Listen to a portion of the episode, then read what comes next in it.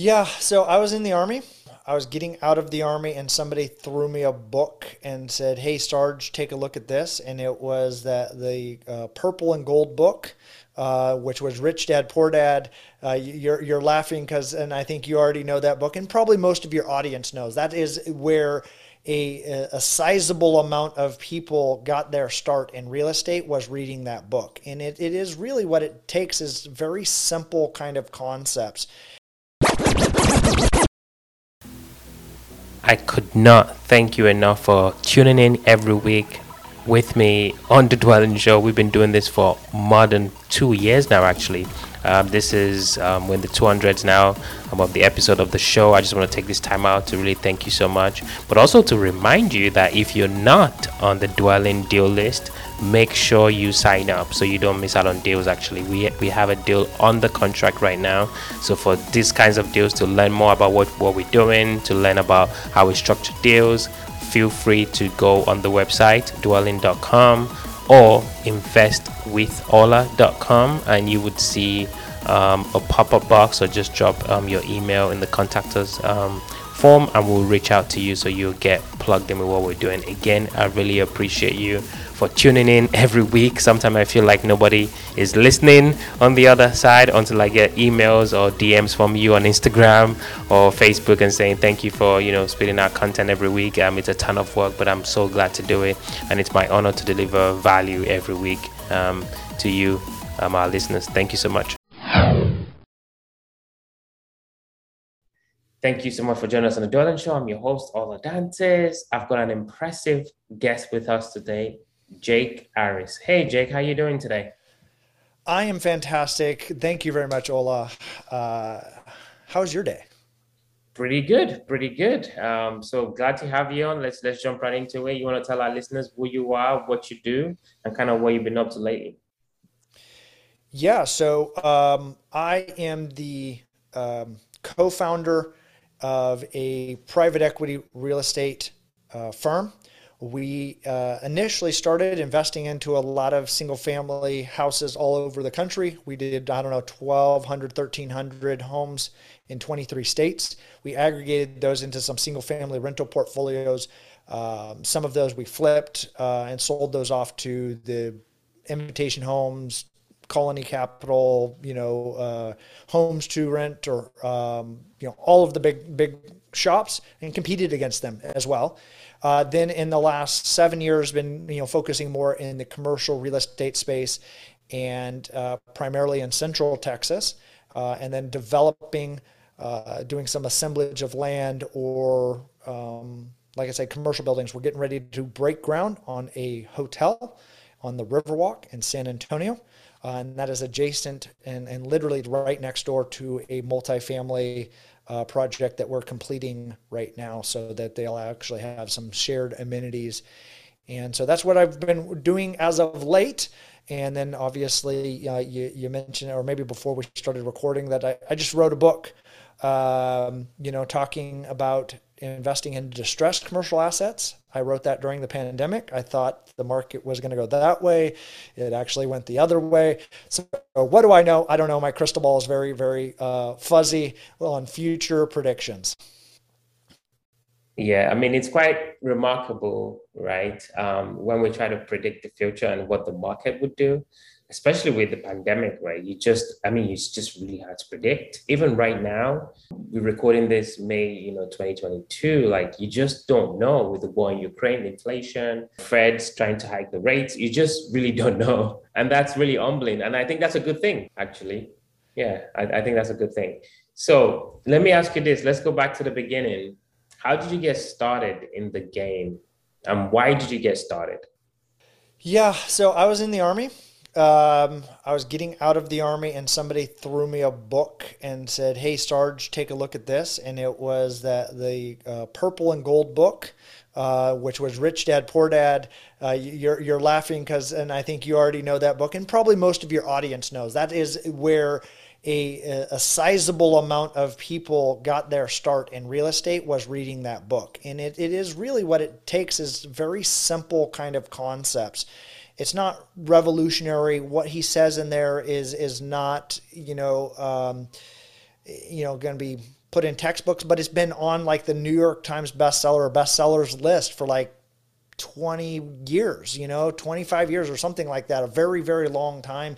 And so that it uh, adds a, a, testament to the quality of that, that information. And so that was like, I, this is what I want to do. And really, when I look at it and peel that back, is I have photos of myself uh, or you know, I didn't take them. People took them of me when I was a kid, like seven, eight years old. My brother and I were carrying like sheets of plywood, and we have baths that we are taking in a, in a wheelbarrow, and we lived in a 16 foot camp trailer, a family of five that was fixing up a house that was built in the late 1800s and it was old farmhouse in California and we bought it and we were remodeling that house living in the trailer while we were remodeling the house. It took us a couple years to do the remodel. Um, it didn't even have foundation so we had to like jack up. It just was sitting on rocks. Um, so like I grew up essentially on a construction site and so it wasn't until I actually was looking back at, at, at a, one of these photos on my mom's uh, refrigerator that I realized that really I've been kind of you know in real estate my whole entire life. So that that rich dad poor dad brought that thing out like that's what I want to do. Yes, I want to go fix up things. And then really I got some advice. I didn't do it instantly and probably like a lot of people starting out like i didn't know how to get started. I read rich dad poor dad and i was like i want to go do this but i didn't know how.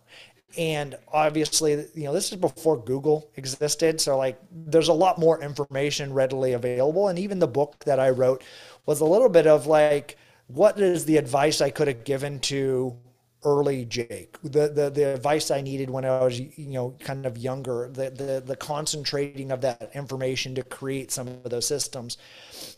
And really, I'll give you a story is, you know, I set a goal being a millionaire before 30 and I achieved that. However, subsequently, I was sitting on a street corner down in Tucson crying, crying like emotionally rock bottom broken and, and really I was 70, 80 pounds overweight. I was, uh, my brothers, you know, had told me that I was an asshole. The girl I thought I was going to marry had broken up with me. And I was sitting there and I was praying, Dear Lord, can I be worth nothing? From going from a millionaire to being worth nothing and actually wanting to be worth nothing. And the reason was, is I had a negative net worth. I had properties that were worth less than what I owed on them. The market had turned, it had moved down, and I was coming to closing and I was paying out money to close. It started at 10, then 20, then 30, then 50, then 100. And I ran out of money before I ran out of properties.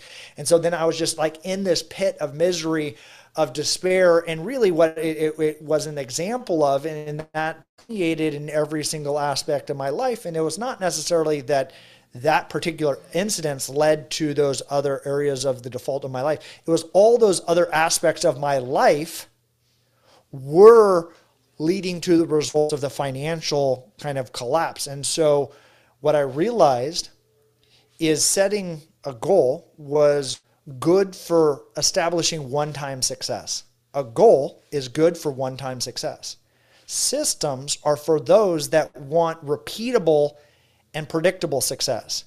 And so what I mean by that is establishing, and I didn't, I had to learn this the hard way in that trial and error and sitting on the street corner and crying and being asked to be worth no money was it was like the systems that I had were non-existent. And so when I achieved the status of, of a millionaire, I kind of just got lazy and I kind of rested on my laurels and I didn't extend and push that or I didn't develop that the byproduct of what I was doing resulted in the um, magnification of, of wealth. And so I'll give you an example.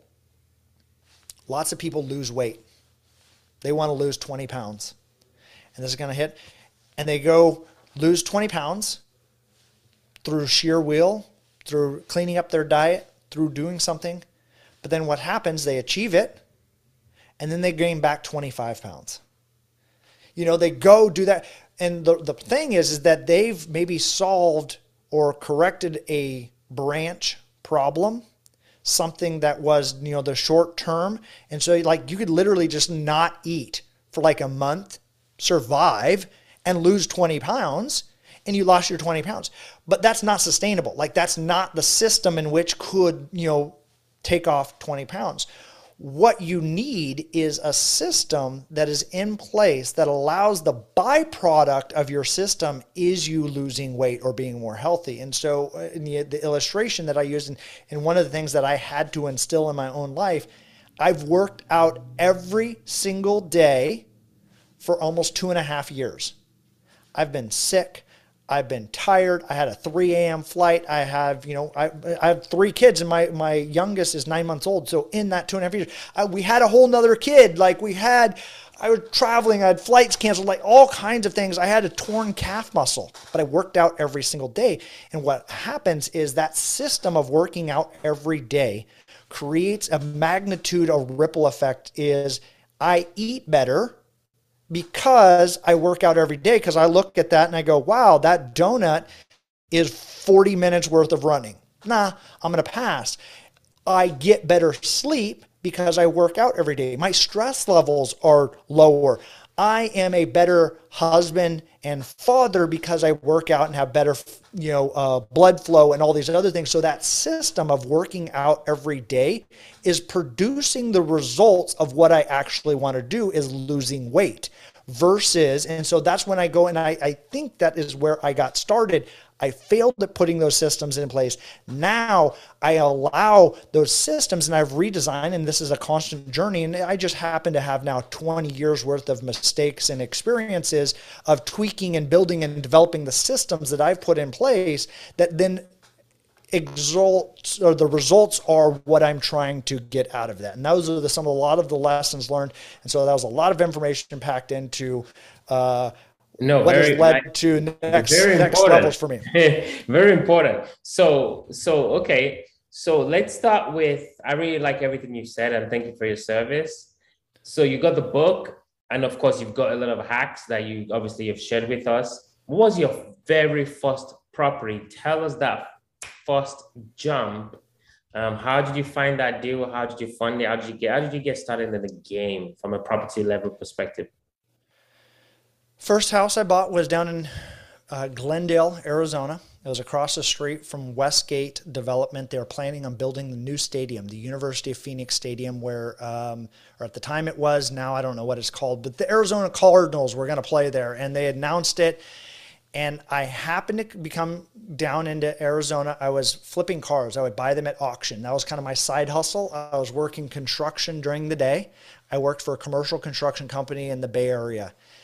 And I just thought it was unachievable for a very long time that I was going to be able to afford a house because it was so expensive in the Bay Area and I flew down to Phoenix. I went, you know, to, to, to flip and buy some of these cars to go make, you know, a thousand bucks or, you know, 1500 bucks on a, on a proper, on a, a car. I happened to spend some extra time and I saw these new houses that were being built and they were like $150,000. The used houses or, you know, the, the resale ones were like $100, $125,000. And I was just like, oh my gosh, there's houses that I could actually afford here in the Bay Area, you couldn't buy an outhouse for $150,000. Like I was like, you couldn't buy a piece of dirt, you know, for that price. And so it was just like, it, it blew my mind that there actually were properties that exist that I could afford. So I went in and there was a house that needed to be fixed up. And this is early 2000s, you know, I don't know if it was 2002, 2003, somewhere early 2000s. And it was on the market. I put in an offer a little bit lowballed them, maybe five grand under what the list price was, is maybe 125, and I list, you know, offered them 120. I had enough money in savings and end up being every last nickel and dime to buy that house. And then, you know, because they want all these reserves and, you know, fortunately they were very low or high leverage, low down payment. I was able to buy the house. And then I got subsequently laid off as we were waiting for permits on a on a retail strip center. I was going to build a little shopping center, and they're like, "We're waiting on permits. It might be six months or a year, so we're going to lay you off until we get that work back." And then I was like, "I just literally bought a house." So I finally got up the thing and saved up enough, and then I bought my first house. And then I got laid off and I was like, I don't know how I'm going to pay the mortgage payment. I don't know how I'm going to do this. So I moved because I was living in California. I loaded up some tools in the back of my truck, a chair, and drove to Phoenix. And the realtor gave me a mattress. And so I slept on the floor in the house on a mattress with no refrigerator. I didn't even, and like I, like I told you, I spent every dollar I had to buy that first house. I didn't have any money to even buy like appliances at the time. So I got one of those styrofoam coolers and I'd go get ice and I put like deli meat in there. And so I'm like fixing up the house during the day on my own kind of uh, efforts. I got a job doing construction down in Phoenix and then I would take a little bit of money I made there, fix up the house. I flipped that first house and, you know, I don't know, three, four, five months down the road and I made $28,000 and then I subsequently did the next house and then the next house and the next house. And it grew. And that's how I became a millionaire before 30. Fascinating story. Um, talking about taking some risk on yourself and, and sacrifices. That's awesome. So when did you make that transition into kind of like bigger deals and development, right? Because you obviously started scrappy, bootstrapped, right? You did a bunch of that. And then when was that time you said, hey, uh, I like doing this. It's not too bad, but I want to roll with the big boys, as they say, right? When did you make that move, or big girls? Um, you know, it, it was probably about seven years ago, and and really what it was is, I'm going to give you another story of an illustration. I was down in Miami, so I went to got to grad school at FIU and I'd gone back to school and I got a, degree in international real estate and it's in finance. And I met a young kid. Um, I say young, he was like 28 ish, late 20s. And he just finished building a high rise, a skyscraper, you know, kind of building 40 story condo project in Miami Beach. And he made like $30 million, maybe $40 million profit and I was like, and I think I was like 35, 36, something like. I was like, how'd you do that? Like, what'd you do? Like, tell me more. Like, did you grow up doing construction? You know, did your, did your dad have money? You know, like, did you win the lottery? Like, you know, what, what, what, what did you do, you know, to go? Cause, and really what it is, is that's what I aspire to do is build a skyscraper and to build a, a, a maybe it's just a big phallic symbol, but you know, build a big project and change a skyline. And I was like, man, that's super interesting. How'd you do that?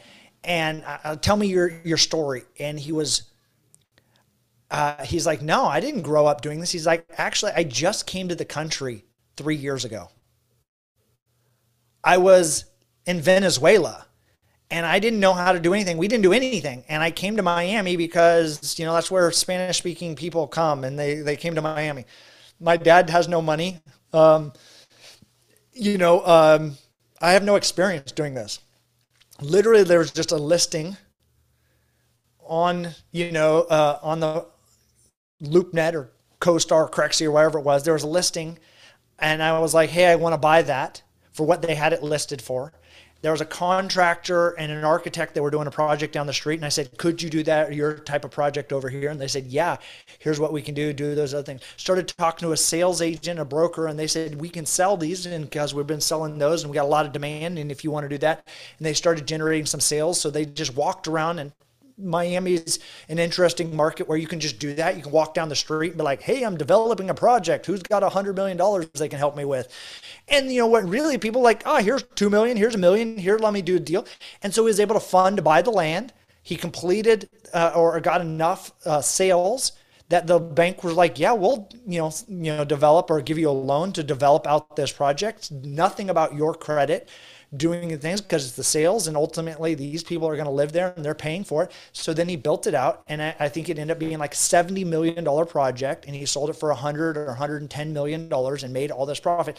And he did not have any money did not have any experience did not do any market studies, didn't do any research on it, and you know, really fortuitously or a time in the era of, of the cycle, but just he's like, I came to America because it's the land of opportunity, and I just came out and I did it, and that's what you do. You just go do and take action and you can do those things. And like that hit me over the head like a two by four. And I was just like, what the hell? Like, I was just like, you got to be kidding me. Someone is doing what you dream of with less just because they created and did the action. So to me, that's when I started getting into these bigger deals where I was like, I'll just figure it out. I remember I started my private equity real estate company. I told my wife, I'm going to start this boutique private equity company. We're going to go expand and do it nationwide. She's like, What's that? And I said, I don't know. I just read it in a book. I'm only a couple chapters in, but we're going to figure it out. I'm, I can figure it out. And so that is what I mean is like, all limitations in life are your own self limitations. You are telling yourself that you can't do those bigger projects because you don't have the money. What it is is not a lack of resources, it's a lack of a resourcefulness. Everything is a construct of imagination. The building that you're sitting in, the you know car you drive, the bus you go on, like all those things. Someone just thought about that. Someone saw one day and said, "Hey, that's an empty parcel. I think a building should go there." And I think it should be this tall. And then they collectively, in that illustration of that story, just get a contractor, an architect, some other people that are collectively vibe into your vision. And you can take your figment of your imagination and then construct it and then turn it into the physical realm in which we experience as humans. And that is unbelievable. Love it. Catching Knives. Tell us about your book um, very briefly before we get into the quick rounds yet. Yeah, so Catching Knives, a guide to investing into distressed commercial real estate there was a, a blip, a small window of distressed commercial real estate in, in the 2020 it kind of went the other direction. But really, what it is is a principles of some of those systems that I've put in, in place to be a good investor. You need to understand how to leverage other people. I've been doing this for 20 years, and I still every single day realize and find something new. And there, the, the more that I know, the more uh, that I realize I don't know, like the the vastness of information that exists out there, and so I and you you should use this as far as some of the systems to put in place. The team members, I'm not very good at reading leases and and contracts, but I hire real estate people and attorneys that are really good at reading those things and can give that that feedback. It's a much better way to leverage their expertise. And how do you assemble those people? Who are those people? What are the systems that you need to put in place where distressed real estate is the the systems you have to put in place allow you to buy assets with limited information when you have a lot of information it gets actually easier to invest and so what i say is here's the systems when you can invest into something with limited information they are you know helpful in all real estate investing we definitely, definitely dwell into the quick rounds. These are going to be quick questions, quick answers. You ready, sir? Yes, sir. First question What makes you, Jake, unique? What is that differentiating factor that separates you from the next guy or the next gal? So uh, I've been told that I'm uh, almost annoyingly optimistic. And so my energy is contagious, and I'm going to make you believe in yourself and the positive in life whether you like it or not. I love that. I love that. Second question What was the last book that you read? And what was the one thing you picked up from that book? Um, the last book I read was Ray Dalio's, and I want to say it was the, the ending of market cycles or something related to that. Uh, the changing world order, the principles of dealing with the changing world order, just pulling that up on my phone.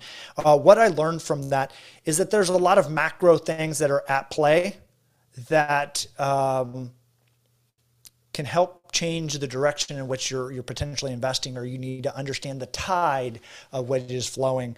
And, and that does have an effect on what you're investing into in Houston or San Antonio or Shreveport, Louisiana final question What do you do for fun? So, what I do every day is fun to me. I've actually constructed my entire life to where most of what I do is fun. I'm not saying that all my work is fun. There's lots of things that suck about it and are, are annoying. But uh, I like as far as hobbies. Uh, I snowboard and we do a lot of travel. And so we do an international trip every year with my family and exploring new places um, is really exciting to me. And then expanding and talking to new people. Um, there's so many people that have so many fascinating stories and they're, they are uniquely genius in something and they can teach me. Um, everyone can teach me something. I love it. I love it. If somebody's thinking, you know, I really like this Jake guy, how can they get connected with you, get to learn more about you? So catch knives with an S, knives.com is the website where you can log on, order the book. We have some courses about people that want to do due diligence on, on commercial deals or net lease deals. Um, we have some newsletter. I think that accesses our YouTube and other things. Uh, I'm most active on Instagram, and that's Jake dot real estate. So at Jake dot real estate, and that's the period, not spelled out dot. Uh, that's where I'm most active. And obviously, I have a YouTube channel. You can just Jake Harris Real Estate, and usually I pull up in most uh, locations. I'm not the guy on the fishing show. Um, uh, Jake Harris, the real estate guy. Thanks for the clarification. Really appreciate you, Jake. Thank you, thank you, thank you. Hola. Gracias.